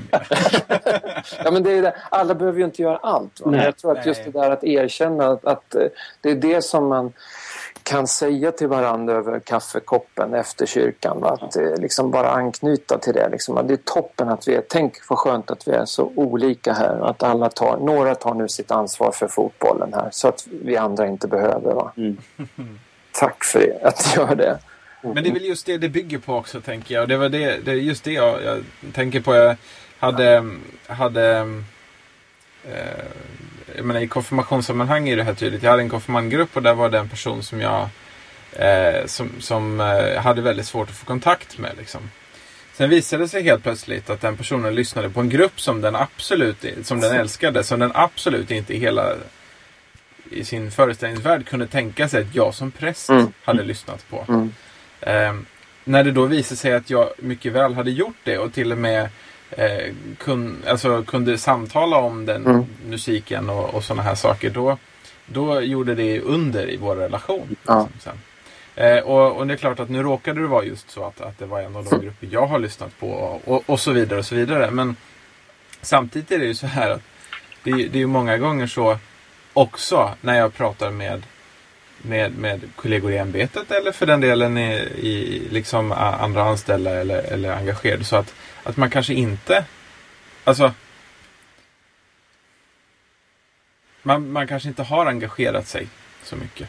Mm. Som jag skulle önska att man gjorde. Ja, men det, och det är här också, det, det här är också en fördel att, ehm, att säga, som, som medarbetare att finnas tillgänglig på Facebook och kanske också pö om pö eh, våga öppna upp och, och eh, dela en bild från midsommarfirandet med, med släkt och vänner så att, att eh, man får visa en ny sida av sig själv som gör att det går att relatera till. Eh, när jag möter de medarbetare som hävdar att de ska ha ett speciellt konto, ett annat konto för att vara på Facebook, så då måste ni ju råda era konfirmander att ha det också. Ja. Vi kan ju inte begära att konfirmanderna ska använda sitt, sitt personliga Facebook-konto för att bli vänner med ert låtsaskonto. Nej. Utan då måste ju de också få göra likadant, annars är det ju inte jämställt. Va? Eh, och sen är det ju inte, det är inte så att, att, att man ska tvinga människor till någonting som, som man inte känner sig bekväm med. Men det finns ändå en brottning där med frågan. Va? I att vad är det att vara sig själv? Som eh, det här med identitetsfrågan ställer. Ja.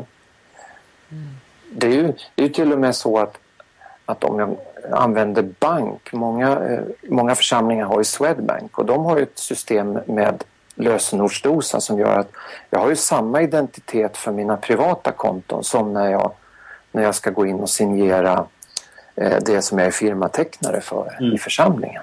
Så att när jag var, vilket jag inte är nu, men när jag var ordförande för fem församlingar i Uppsala då var det lite humor då att slå in samma dosa som jag hade för mitt privata eh, slantar, för mitt eget lilla aktiebolag, enmansföretaget och för, ett, för Svenska kyrkan i Uppsala med 300 anställda och en omsättning på 122 miljoner. Det var samma jag på alla ställena. Ja. Och då när det kan vara så gentemot banken då tror jag att då kan det vara på lite andra ställen också. Det är en rätt fin bild för vad det innebär att vara kyrka. ja, jag vet inte, var den fin? Nej, Men jag tycker det är så att, vara- talande. att vara sig själv i olika sammanhang. Ja, det är väl det är ju det. Och det, det är det där att, att vara sig själv, det är, inte, det är inte alltid så trevligt. Det är, verkligen. Men, men, vem är, men det är ju inte, det, det är ju inte lovade. Nej. Eh, och då gäller det att ha den här barmhärtigheten igen. Va? Och det, där, måste, där finns det så jättemycket kvar att göra. Men jag tror där har vi en av sakerna som gör det komplicerat. Och det gör det säkert på fler ställen i samhället också. Men Ja. jag, jag kan tycka att ehm, emellanåt åtminstone att kyrkan inte är en plats där man kanske är så jätteuppmuntrad att verkligen vara sig själv.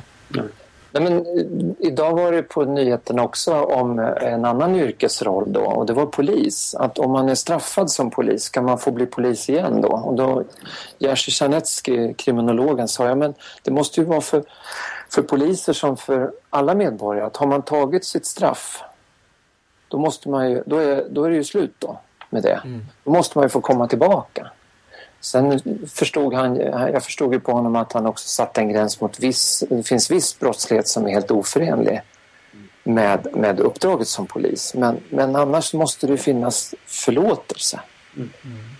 Och det är samma sak i, i kyrkan också, att vi behöver ha det. Jag trodde det var vår affärsidé. Men Li- Lite så är det. Ja. Mm. Och det, Ibland undrar man. Alltså, om vi har den barmhärtigheten och generositeten i kyrkan. Eller om vi har högre krav på varandra. mm. Eh, Ja, det är en annan diskussion. Men den, den pågår ju i, i eh, ja, kyrkans tidning.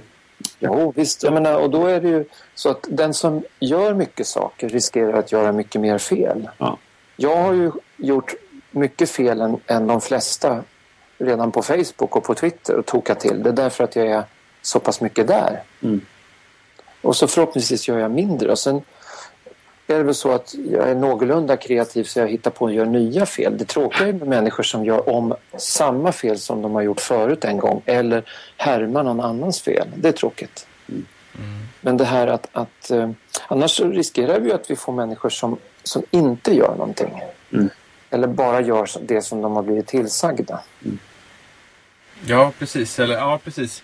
Jag var, hade... Eh, det, jag har av och till drivit bloggar. Liksom. Mm. Eh, och det här var ett antal år sedan som student och det var en annan präststuderande också som, som jag kände och umgicks med och sådär. Som, som, som inte riktigt hade tittat på sånt där så jag uppmuntrade personen att titta på det. Eh, och då gick den in på min blogg. Eh, och möttes av eh, något inlägg jag just hade skrivit då om någonting. Eh, och jag minns inte alls vad det här var nu men jag minns att personen skrev ett inlägg till eh, som kommentar då eh, på bloggen till mig där. Eh, och hade helt missförstått det jag var ute efter. Liksom. Eh, och blev ganska tillrättavisande och märkligt svar. Eh, så då svarade jag ju där under bara liksom att förklarade bara så att personen förstod att, att den hade missförstått vad jag var ute efter. Eller liksom det jag skrev. Och då när det landade hos personen och vi sågs fysiskt så att säga, away from keyboard, så, så, så säger personen att eh, ja, nej men nu ehm, ehm, så, så uppmuntrar jag, men det var ju kul att du hittade en blogg och att du läste och, Mm. och, och sådär. Liksom så. Eh, men då tyckte jag att den här personen, nej men jag kommer ju aldrig mer skriva något. Jaså. Eh, på allvar liksom så. Därför att jag förstod inte och, och sådär. Liksom, och, hade inte förstånd att inse att det var väldigt tydligt det du menade och, och det klarade jag ju inte av. Han, Nähä. snabbt, liksom. Och den här liksom rädslan som kan finnas. Att, Ja. ehm, men man sticker fram handen en gång och försöker och så Ja. fick man smäll och då, nej, då gör jag aldrig om det här igen. Liksom. Nej. Det tror jag också kan finnas med, den här rädslan. Vad är, vad är det som är rätt nu? Vad är det som Ja. är Ja. korrekt att agera i den här stunden? Liksom? Ja. Och vad kommer jag få för pisk om jag inte gör rätt? Liksom? Då är det bättre att vara tyst.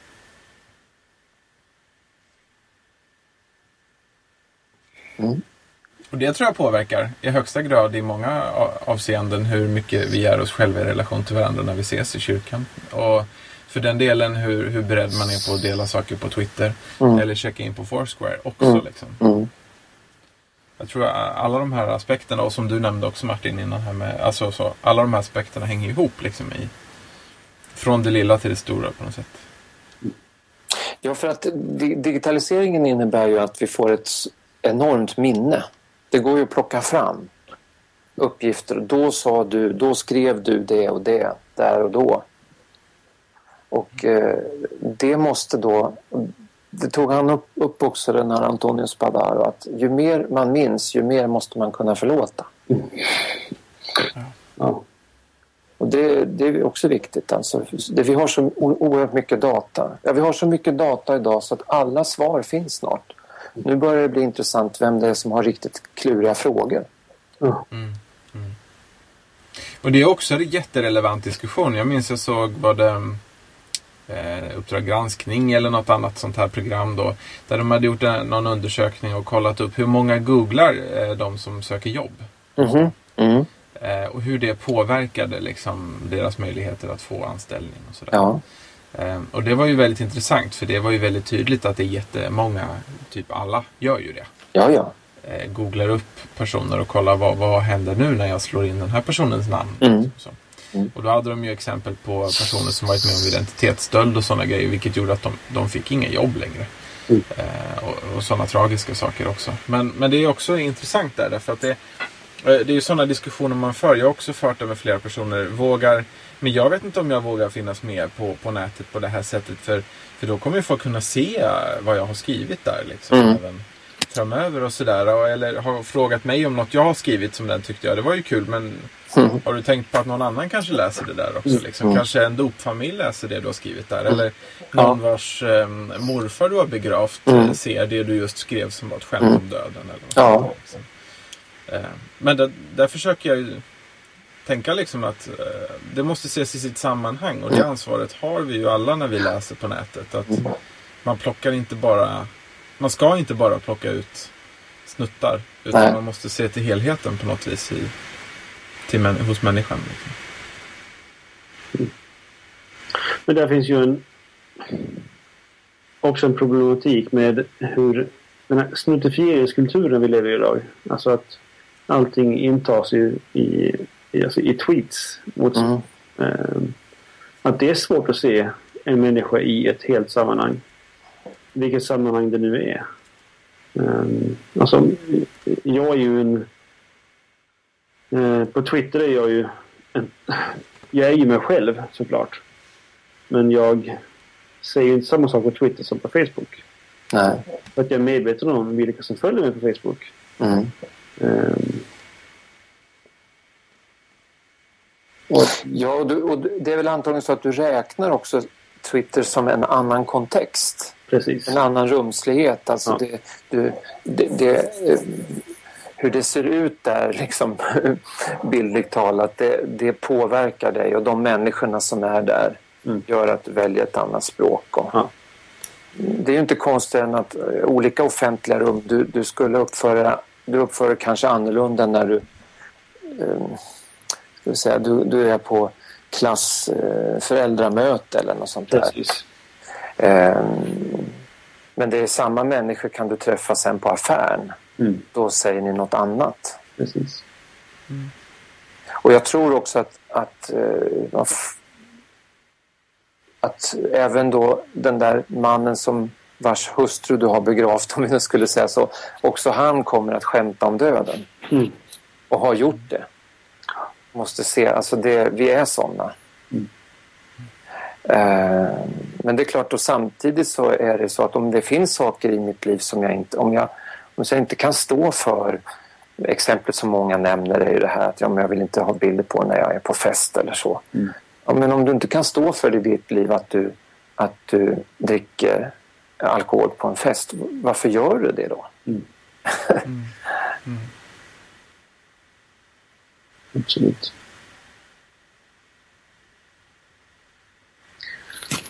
Ja.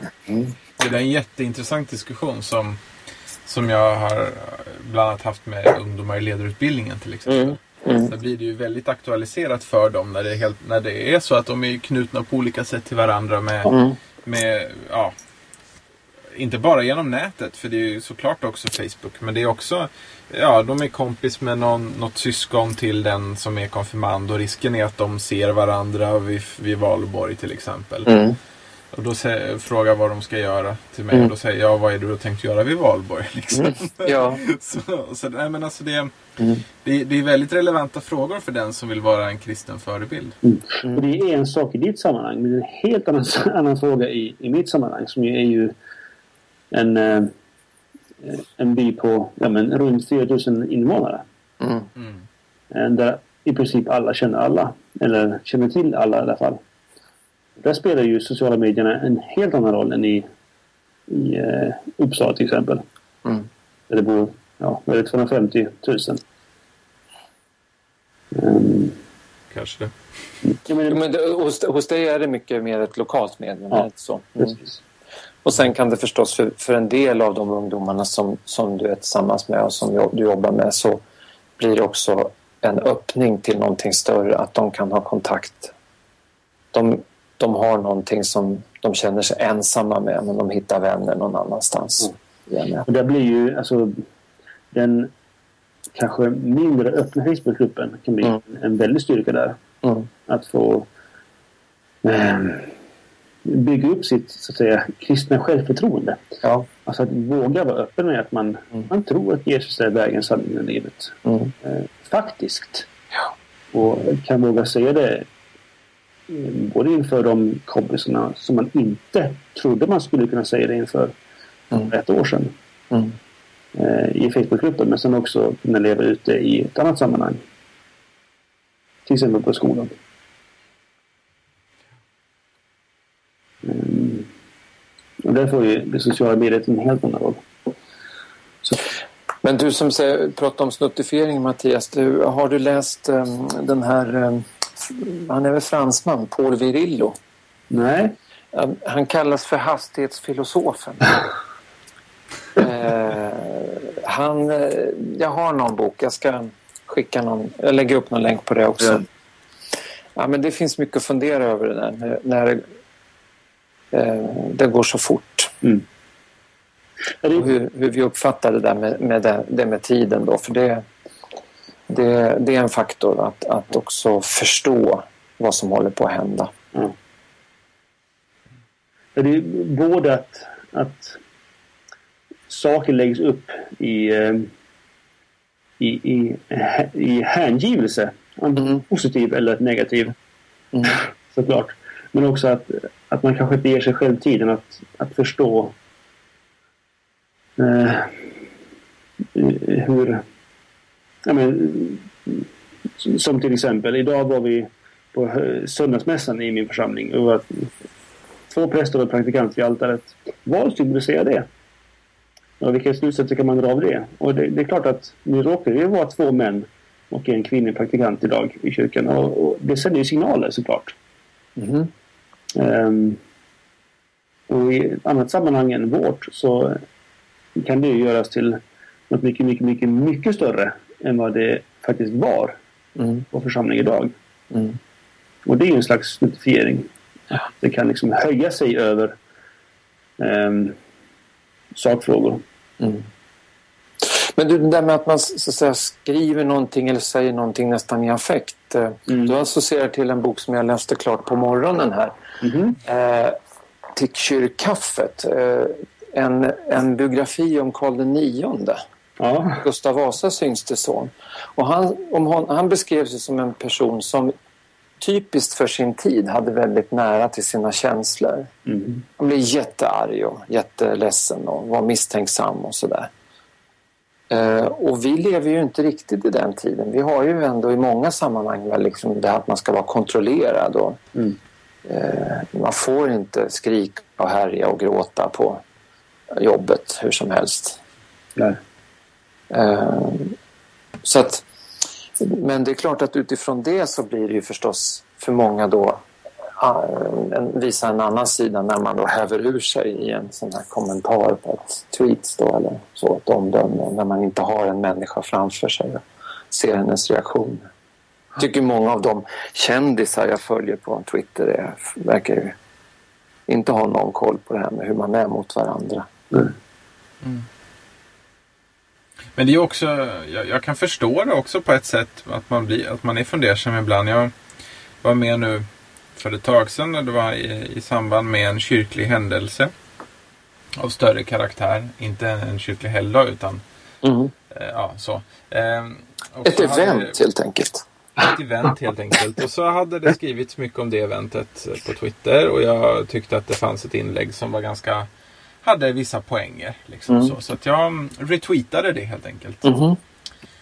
Och sen så är det bara några dagar eller veckan efter någonting sånt där. Så, så kommer då en person som jag ju då vet vem det är men som, som jag aldrig har, jag har aldrig pratat med den personen personligen tidigare.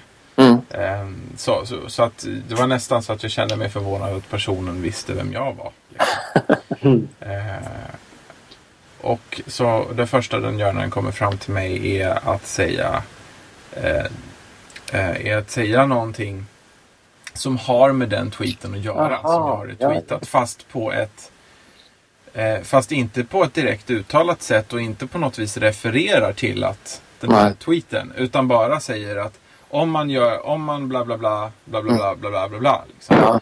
eh, och jag ser ut som ett stort frågetecken. Eh, tror jag att jag gör. Eh, för det var så jag kände mig. Och, och till slut så, så frågar jag då hur, hur kommer det sig att du säger det här? Och så får jag till slut då veta att det var för att personen hade suttit och läst på Twitter eh, och hade då sett att jag på något vis stod för det här. Eller något sånt. Och så. Eh, vilket ju var två fel i då. Ja. Så att jag har ju inte skrivit tweeten eh, eller den artikeln som den länkar till. Eh, och ehm, jag eh, stod inte heller för något som den personen. Alltså det var också en fel, feltolkning i Mm. sammanhanget också. Så. Och då kan jag förstå den där rädslan som man Ja. kan ha. Ja. Liksom. Eh, Och snuttifieringen. Därför att det är väl, vi, blir, vi, vi, vi blir ju offer för det på riktigt också.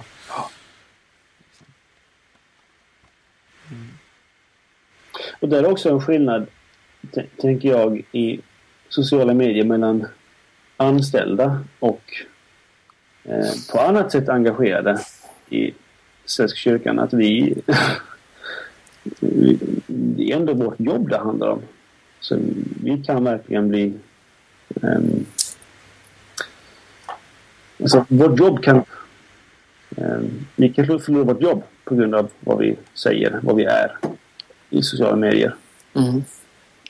Och, ja. Men det kompenseras för att ni har så många andra fördelar. Så Ja. det är smällar man får ta. Ehm, Men det, för det, kommer, det som också kommer att befria många som har... För det är ju också så att det är ju inte alla som kommer att ha församlingslivet eller kyrkolivet som sitt yrke hela sin yrkesverksamma tid. Va? Många börjar ju väldigt sent nu. Det ser vi att medelåldern är hög bland de som, som sen kommer in antingen via ett jobb eller via en vigningstjänst då, sent i livet. Så har man ju gjort annat innan. Och sen kommer det vara de som slutar och gör något annat. Det, och då kommer den här gränsen mellan det som är anställt och inte anställt, den kommer, att bli, den kommer inte alls att bli så tydlig som den har varit under en kort period. För att vi, kan ju, och vi kommer också få lära oss mycket av hur det ser ut i andra delar av världen. För att sociala medier används ju inte bara i vår världsdel. Nej. Eh, mobila är man ju i högsta grad i många av de, de afrikanska kyrkorna. Där man hoppar över trådbundet. Där man hoppar över tangentbordet, Ja. som vi pratade om i början. Och där tror jag att vi har, skulle ha stor glädje och både lära oss väldigt mycket och bli inspirerade av att, att eh, komma mer i samspråk med människor. I just utnyttja våra internationella kontakter. Mm. Precis som den här killen på Vatikanradion gjorde, att han pratade med sina missionärer så har ju vi också missionärer i, i, i stora delar av världen. Mm. Och de skulle kunna berätta mycket om hur, hur, vad som händer nu med mobilen i fickan hos, hos församlingsmedlemmarna där. Mm. Och då är det ju också sådana saker att man har inte haft råd att ha, man kanske inte har egna böcker men nu kan man läsa på, på mobilen då. Eh, Och då är det inte bara, bara Bibeln. Det är inte så bara det, men bibelbruket kommer ju också förändras. Mm. Hoppas det inte blir nu som det var i den, var det kyrkan på Nya Zeeland, den romersk-katolska. Där hade biskoparna sagt att de tyckte det var olämpligt att man hade en iPad på altarbordet. Åh, käre värld. Men det konstaterade vi där nere i Rom att det var ju många som redan hade det. Ja, de, och de tyckte det var jättepraktiskt. Och nu med försöksordningen här, det är väl bara... Hade jag haft den skulle den lägga på altaret i Ja, ett år tillbaka. ja. Jag gör ju det Ja. med regelbundenhet. Ja. Mm. Absolut, så fort det är praktiskt användbart. Det var jättebra på påsknatten. Ja, just det. Men, I, Bäckmörk kyrka skulle Ja. klä altaret. ja, ja, det är klart. Först Då var det bara att dra upp displayen. Inte ens på hel belysning för det blev för skarpt. Utan Ja, ja. jag fått Ja. ner på halv eller så. Så bara löser jag över altaret medan vaktmästaren och kyrkvärdarna hjälptes åt med. Men det är ju perfekt också när man inte kan skriva ut. Mm. Alltså från Ja. iPhone. Alltså jag predikar från iPhonen hur mycket som helst. Det funkar ju jättebra. Om man inte råkar alltså, kommentera Facebook-grejer och sådär samtidigt som man predikar. För det blir inget bra. Nej, precis. Det var ju två, två svenska appar som eh, blev, flera kanske nämndes, eh, men som nämndes mer än en gång. Och det var ju den som heter Kyrkguiden som kyrkokansliet har gjort då, där man har använt då eh, data från kyrko, kyrkoregistret. Mm. Och sen var det eh, Gabriel Fjäranders Tidigärden då. Nämndes den på Esic? Ja, det, jag var ju där. Fantastiskt. Och jag, jag lyfte också fram en som jag är väldigt förtjust i som heter Hur mår du? som är Järfälla församlingsapp. Ja. För den har också den där kvaliteten att den skapar, värdet skapas genom att man använder den. Och tänk om det då var fler församlingar som sa att vi, vi kommer också använda den här och dela med oss av den. Så att du, då skulle det vara många som berättade om hur de mådde och dela sina sinnesstämningar över hela landet. Eh, och den, jag, vad jag vet så... om inte gratis så kostar det väl billigt om man skulle prata med Young som är informatör i Järfälla. Så skulle... Järfälla är en väldigt eh, generös församling. Ja. De har ju också en, en präst och dessutom kyrkoherde som har Svenska kyrkans mest lästa blogg. Ja. Mhm. Och det är för att han skriver om något så folkligt som Melodikryss. Melodikryss. Mr Kappel. Ja, det gör han rätt i. Ja.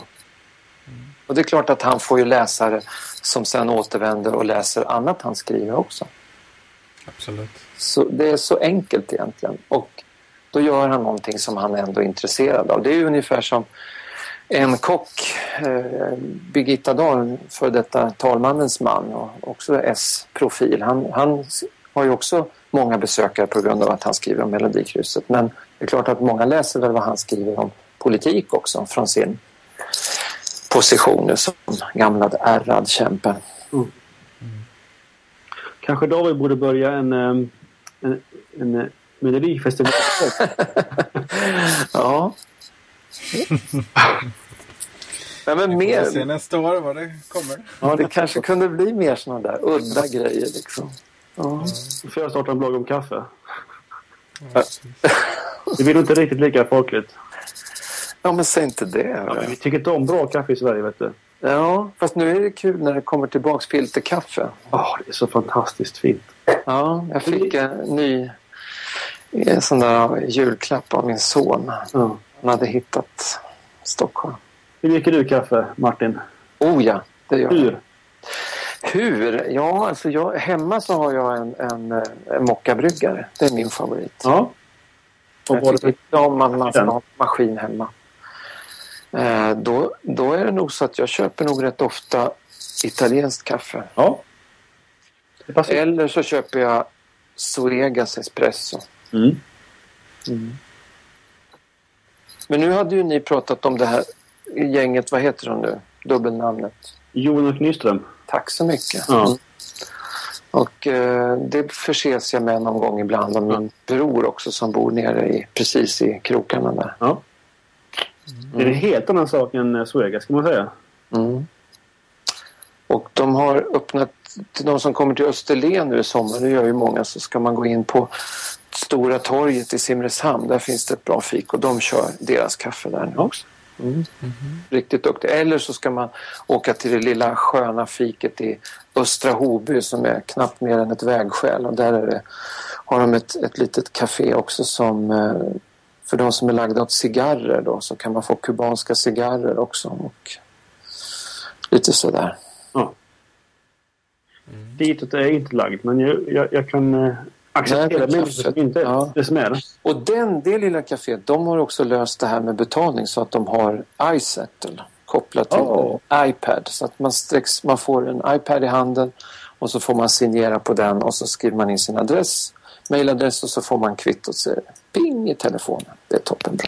Ja. Perfekt. Du är bra på att lyfta sånt där Martin, av olika slag. Tips och, och, eh, saker som görs bra och sådär tycker jag. Ja. Tack! Eh, Jag har haft förmånen att höra dig i lite olika sammanhang. Eh, och du har också någonting som där många skulle kunna ta, ta del av.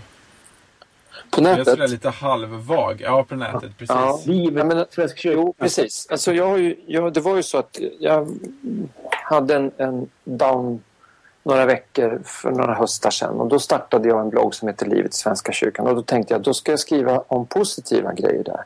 Och det var inte så svårt att plocka ihop lite. Sen var det till och med en annan bloggare som trodde att jag var betald av kyrkokansliet för att skriva den bloggen för, eftersom det bara var positivt. Det var för övrigt, det var Sofia. Nej. Jo. Men jag tror hon vet, hon har lärt känna mig mer nu även om vi inte har träffats än.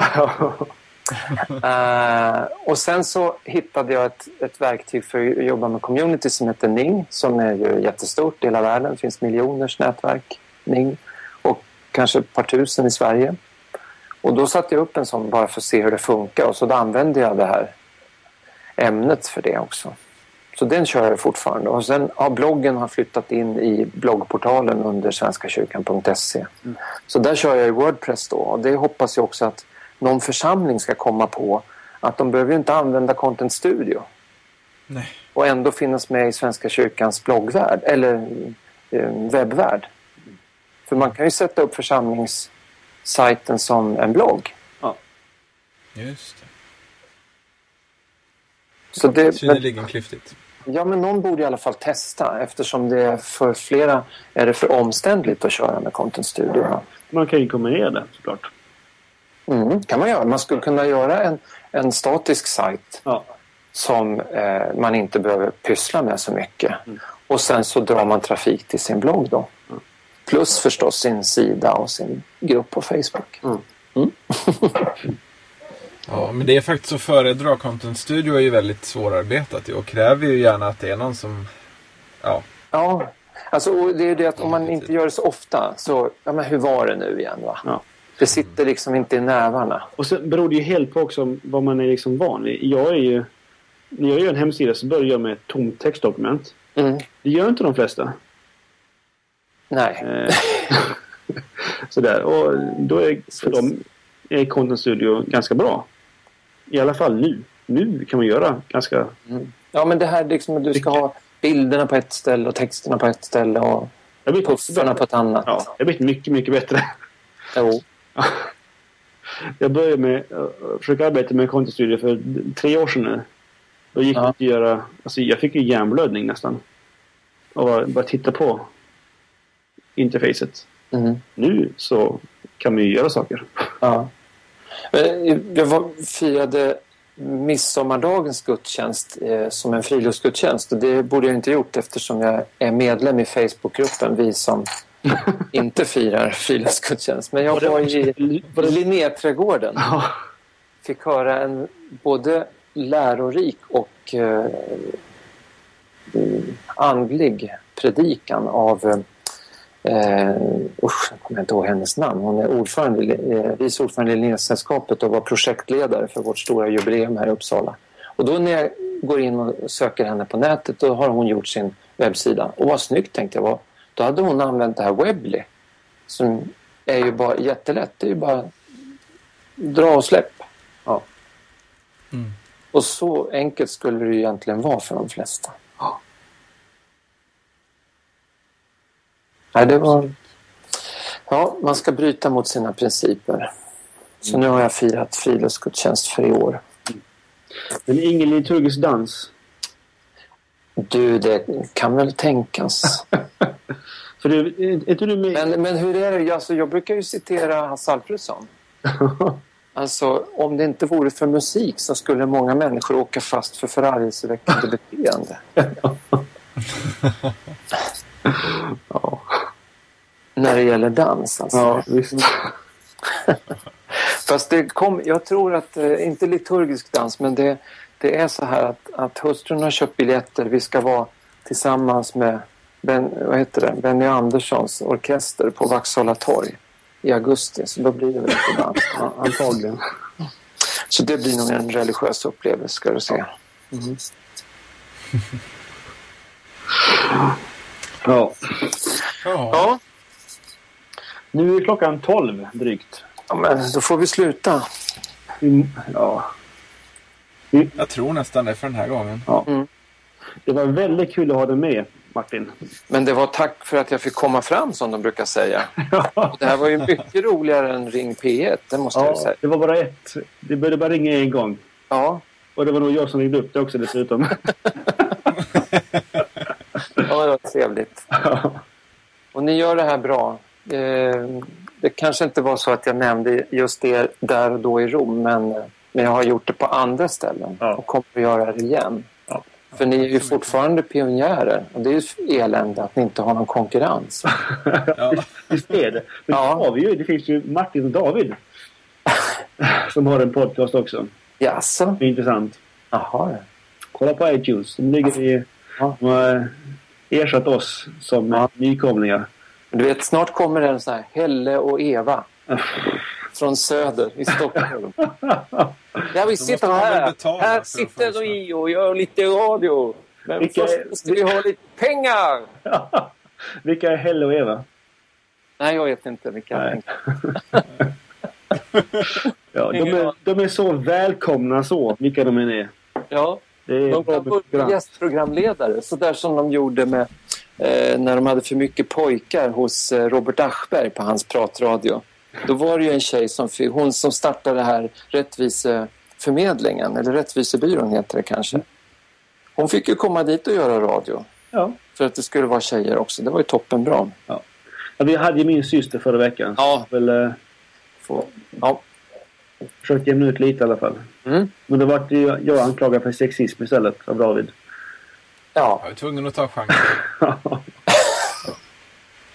ja. Nej, nu ska jag gå och packa. Jag ska pilgrimsvandra på onsdag. Så att Oh. du får, ja. Oh. Santiago. ett stycke till på den långa vägen. Vi Ja. tar i etapper. Så nu går vi från eh, ja, ett stycke bortom Pamplona. Får se upp för tjurrusningen där, för det är nästa vecka. Och tomater. Ja, det är kanske inte där, men det, man får nog se upp för tomater också. Och sen vandrar vi in till Rioja-distriktet och till Logroño. Det är ju centralorten där i vinframställningen. Precis. Då får man se upp för vin. Mm. På vägen finns det faktiskt ett ställe där det är en snäll vinbonde som har två kranar. Tre. En med vatten, en med rött och en med vitt vin till pilgrim. Det var det värsta. Kommer bilder på det. Mm. Men vi får tacka Ja. så mycket. Och du är ju nåbar på, är det Garlov? På Twitter? Ja, Jag har faktiskt lagt till Martin. Jag tänkte att de andra släktingarna kanske tycker att de också ska få. Okej. Det tycker inte jag. Jag är fortfarande Trufjell. Ja, jo men det, vi är ju lite olika som Vi är ju det. Mm. Mer eller mindre generösa. Är det något mer ställe du vill eh, promota där du är tillgänglig? Nej, man kan, man kan googla på Martin Garden och sen så hittar man det mest tokiga. Direkt. Det låter bra det. Och reaktioner på teoknologi kan man ju såklart ge på teoknologi på Twitter eller gå in på teoknologi.se och klicka på ge feedback. Det är det enklaste Ja, sättet bra. att höra av sig på. Så får vi tacka så mycket för den här veckan. Mm. Ja. Hej. Tack och hej! Hej då!